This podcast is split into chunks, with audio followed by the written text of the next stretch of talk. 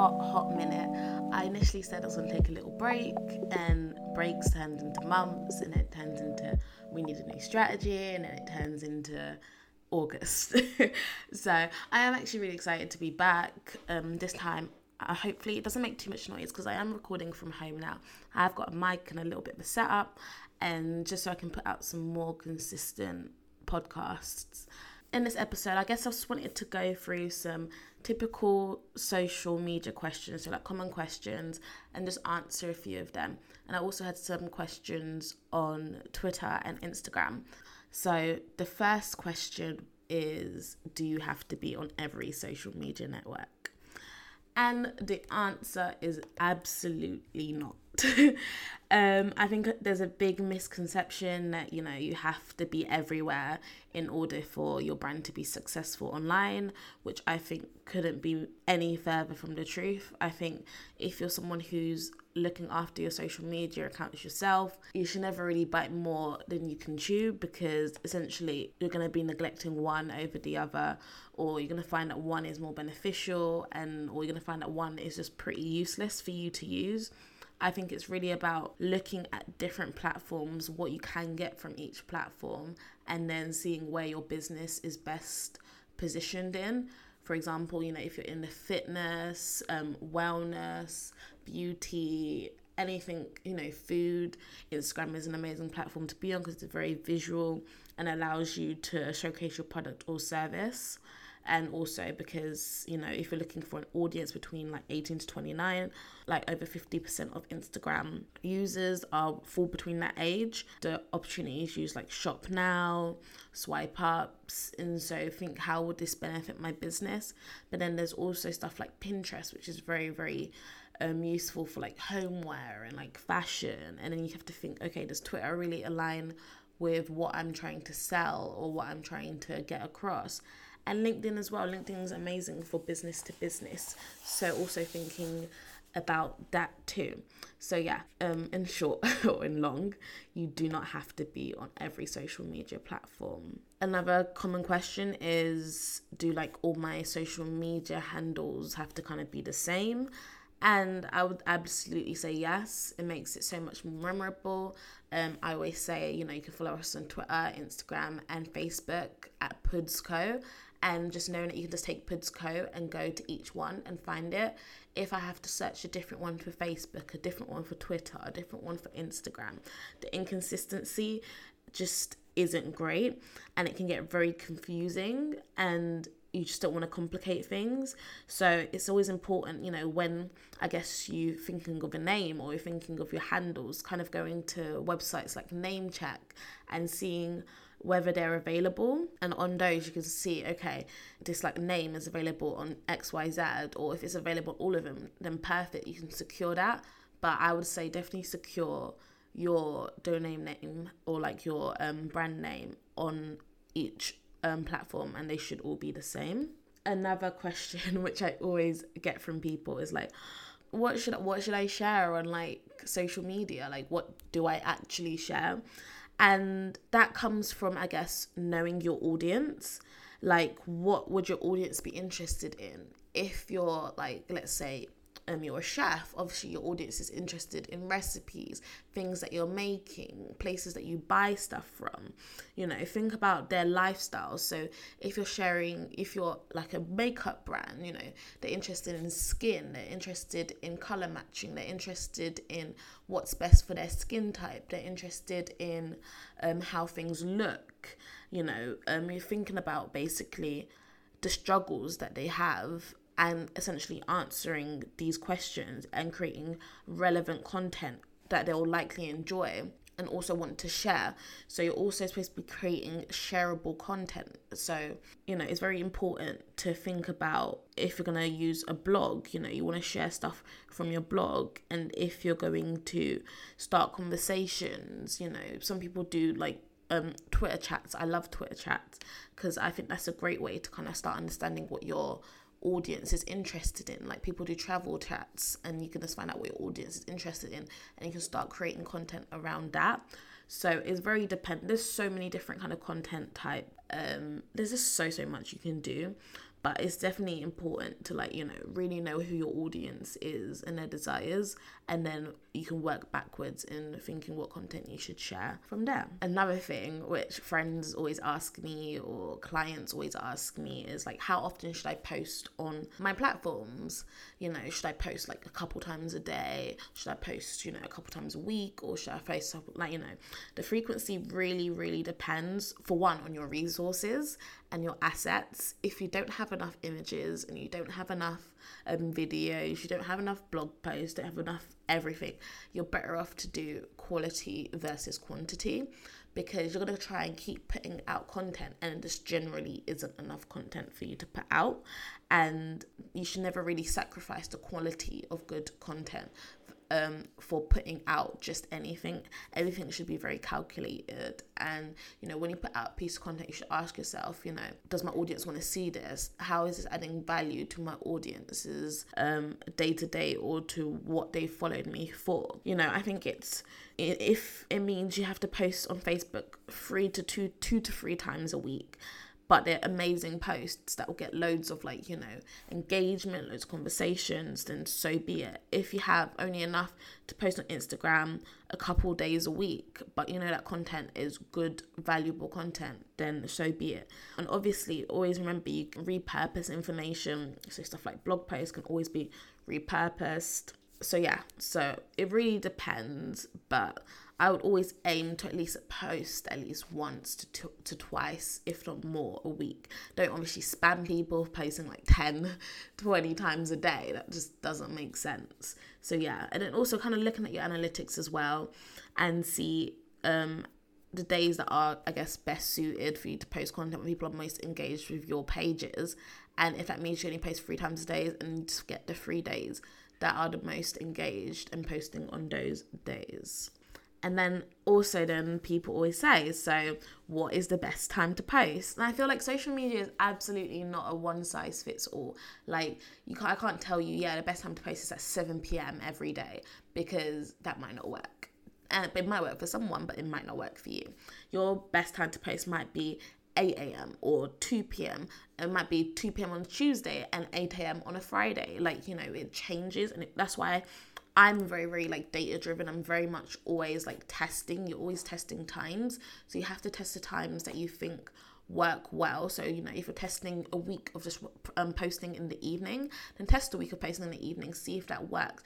Posting lunchtime times, posting in the morning. In all honesty, there's just no single best time to post, and it also depends on what social network you're using. So I would def- definitely recommend just doing some trial and error and you know building an Excel sheet and saying okay I posted at this time this week posted this time post seeing how much engagement reach you know um, impressions etc and really recording that for like a good one month or so and then going back to that and saying okay these three times each I guess each platform each day worked and then use that as a guideline for posting in the future. So, yeah. Another thing I get is should you follow everyone back? Should you follow more than there's following you? Is that bad? Blah, blah, blah. And I don't think you have to connect with everyone. You know, sometimes a load of people might follow you on Instagram and you may not feel like following them is beneficial and it's okay to be selective with who you follow. Obviously don't be that person or that brand that follows people and unfollows people once they follow back. You know follow people who you are genuinely interested in um, whether you're trying to get with some influencers that you're trying to build a relationship with. You know it's always amazing to follow back loyal customers the person that's always posting on your feed, always loving like the content that you're putting out. Anyone that's really engaging with you is worth following back. Obviously, be very cautious of who you follow because some people do look at who you follow and feel be like, ah, I'm not gonna follow this brand or this um, person because of who they follow. I guess another kind of common question that I'm pretty sure anyone who works in social media, marketing, always gets is how do I get more followers? Like, how do I get more people to follow me? And that's, I get that so much from friends. They're like, oh, I was get my followers up. And to me personally, I don't think like follow count isn't a big thing for me. It's like likes as well. I don't think that's a huge thing. I think having, I'd rather have a smaller engaged audience than a large audience that doesn't really care about what I'm doing So it's always important. Like, why do you want people to follow you? Is your content really something that people will follow? I think it really starts with what you're actually putting out there on your um, Facebook page? Why why do you want people to like your Facebook page? Why do you want people to follow you on Twitter and to retweet your content? People get content from everywhere. If it's not Facebook, it's Instagram, it's Twitter, it's LinkedIn, it's, it's TikTok, it's Snapchat, it's Tumblr. Like there's content coming to people from so many different angles that nowadays people have become more, I guess, particular with who they follow and who they kind of give that kind of, I guess, attention to. So it's very important to kind of think about okay, what are the reasons why someone would follow me? And people start following you, you know that they're following you for the right reasons. Another question is um, should I do paid ads? Should I promote some of my content? You know, etc. etc. And like this all sound like it depends, but it does really depend because if you have the budget to do so, and you're willing to spend and create an advertise like a SaaS strategy, then absolutely go for it. Because it is increasingly difficult with all these, and I'm saying quotation marks, algorithms, because I think I'm getting to hate that word, to get your content seen organically. But the thing is, it's not impossible. It's absolutely not impossible. So I don't think it's the be all and end all if you haven't got a budget. But I think it is important to kind of factor it in. And there's obviously a misconception that social media um, ads are really really expensive and like you know very costly and the return can just be like very minimal for what you're doing and it's like you know if you have a small budget you could absolutely work around a small budget i don't think it's the be all and end all if you don't have a paid budget but i think it is very very very beneficial if you do even if it's just like 10 pounds a week or 10 pounds for a couple days or like 20 pounds you know what i mean? 100 pounds a month. Something you start small build up when you start seeing the return on investment and then kind of invest that back into your strategy. People often ask someone asked me actually if i just po- like you know you just post. And i was just like everything that kind of goes out on our clients feeds have been planned in an editorial calendar like if you don't plan then pff, I, I don't know what you're playing at. It is absolutely 100% necessary to have an editorial calendar. We build our calendars two weeks at a time, one week at a time. We use apps like Planoly, which I absolutely love with all my heart. And you know, everything is planned, strategically planned, and it's it helps you, I guess, in tracking the message across each platform, knowing what's going out, making sure that it's quality things going out, um, making sure that you're planning around any holidays, you know, Christmas, hashtag holidays, um, bank holidays, everything. So you have everything mapped out there and ready. Um, launches, announcements, you know, everything is just there and ready. It's very important to have an editorial calendar ready to go. But if you're looking for like an Excel um, document, feel free to send me a message. I do have a few that I can absolutely share with you guys. Another thing, um, I guess I get from friends who've just started a, a like a new business and I'm just giving them advice. They always say, like, you know, do you reckon you should outsource your social media? Obviously, I run an agency, and as great as it is to get people um, coming to us and being like, you know, um, we'd love to outsource you don't just work with anyone. It's very important to kind of talk to yourself as the brand and think, okay, do I really have the resources to work on social media campaigns for myself? Do I have the budget? Do I know um, what I want to do? With social media. I think a lot of people feel that a social media manager or agency is the thing that's going to propel them, whereby a social media agency is the person that's going to get you in front of other people. But if your product or your service isn't, I guess, on point or isn't necessarily the process hasn't been like um come together, then it's kind of hard. I do think in the early days as well, no one knows your brand like yourself. So having a hands on approach is very important. But yeah, I think once you get to a position where you kind of know your brand and you know what you want to get across and you just need someone else with the resources and the talent and the experience and knowledge, that is the best time to now hand over to an agency and or a freelancer and then you can focus on the main parts of the business that you want to because I think that's very important. Another question that I got what's the best way to shamelessly promote yourself? Um, I actually wrote a blog post on this a little while back, and I think one of my past episodes kind of talks about promoting yourself and if you want to go back and like read that or um, listening to that one and i think it's just you know just a, there's just a few things that you could put into practice like focusing on your editorial calendar. You know if you have in your editorial calendar like your sales posts that's very important you know looking at like timing of like when your audience is around so that you can make sure that you're targeting people at the right time. You know actually asking questions is very important as well that's a great way to sh- um, shamelessly promote yourself because you know you start a conversation. I think you know being on multiple platforms is also a great way you know talking on twitter joining conversations on facebook you know joining also relevant online communities is a big thing. You know becoming an engaged member allows you to self promote to your target audience uh, but you know be wary don't want to be spamming people and i think you know generally just being confident. I feel like passion is very infectious.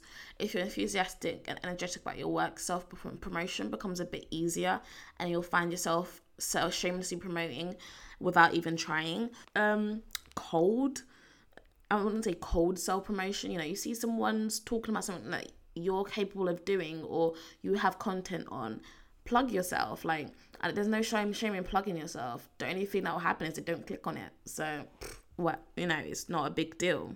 Um another question i got was should all social media platforms get rid of likes retweets etc um i actually have a canadian client so we handle social media and in canada they've actually removed the likes so like the like numbers. So it will say xyz and others have liked this post. And you know what? To me, likes isn't a big thing in general because likes don't convert into nothing. I prefer loads of swipe ups and clicks to websites than like likes don't do anything. Likes are literally vanity metrics. They're just there for vanity purposes um i guess removing retweets would be more of a bigger thing because retweets are like a snowball effect. One person does it and another person does it and you know is actually helping with reach and it is less of a vanity vanity less of vanity and more actually a important tool. So removing i guess retweets would be a bit odd for me and wouldn't make sense. Like at first, I was very much like, why are you removing likes? But I kind of understand a bit more. So that's absolutely fair enough in terms of how social media is affecting people, in terms of the influencer um, industry, so on and so forth. So I can understand from that point of view. Another question was tips for building a following before launch. I think it's just about thinking about your target audience, seeing where they are. You know, start by trying to build a mailing list, telling people what you do, um, also, getting offline. A lot of an issue is people want to stay online, even though we are social first and we believe in all things social media. I don't think social media is like the pinnacle of marketing or like even the highest level of marketing. I think it is a complementary feature to marketing and a high one at that. But I don't think it's the only thing you need to do. You need to go out and talk to people in the real world, tell people what you're doing, and also encourage them to obviously follow you online for more updates when you're not sitting next to them or standing next to them. Really focus on your audience and building a community and letting people know exactly what you do, building the editorial calendar, building like a timeline of what you want, like how you want things to go and how you want that launch process to start. And for me, I always say if you've got a product, start three months ahead of time, start with the teasing, everything like that. So basically, three months ahead of time is what I always say. And then you kind of push for post um, launch as well and have a plan and strategy for after that. So a lot of things comes with strategy and planning and really knowing who you're trying to target. But yeah, those are all are those all the questions? Those are all the questions that I do have. And yeah, I just wanted to say that we are back and I'll be back every two weeks, sometimes with a guest, and sometimes I'm gonna try solo. Um, let me know if this was good solo. I always feel like I talk extremely fast when I'm on my own. So um, let me know if you want to hear some more solo episodes. And I guess in the meantime, you can follow Puds and Co on Twitter, Instagram, and Facebook at Puds Co. That's P U D S C O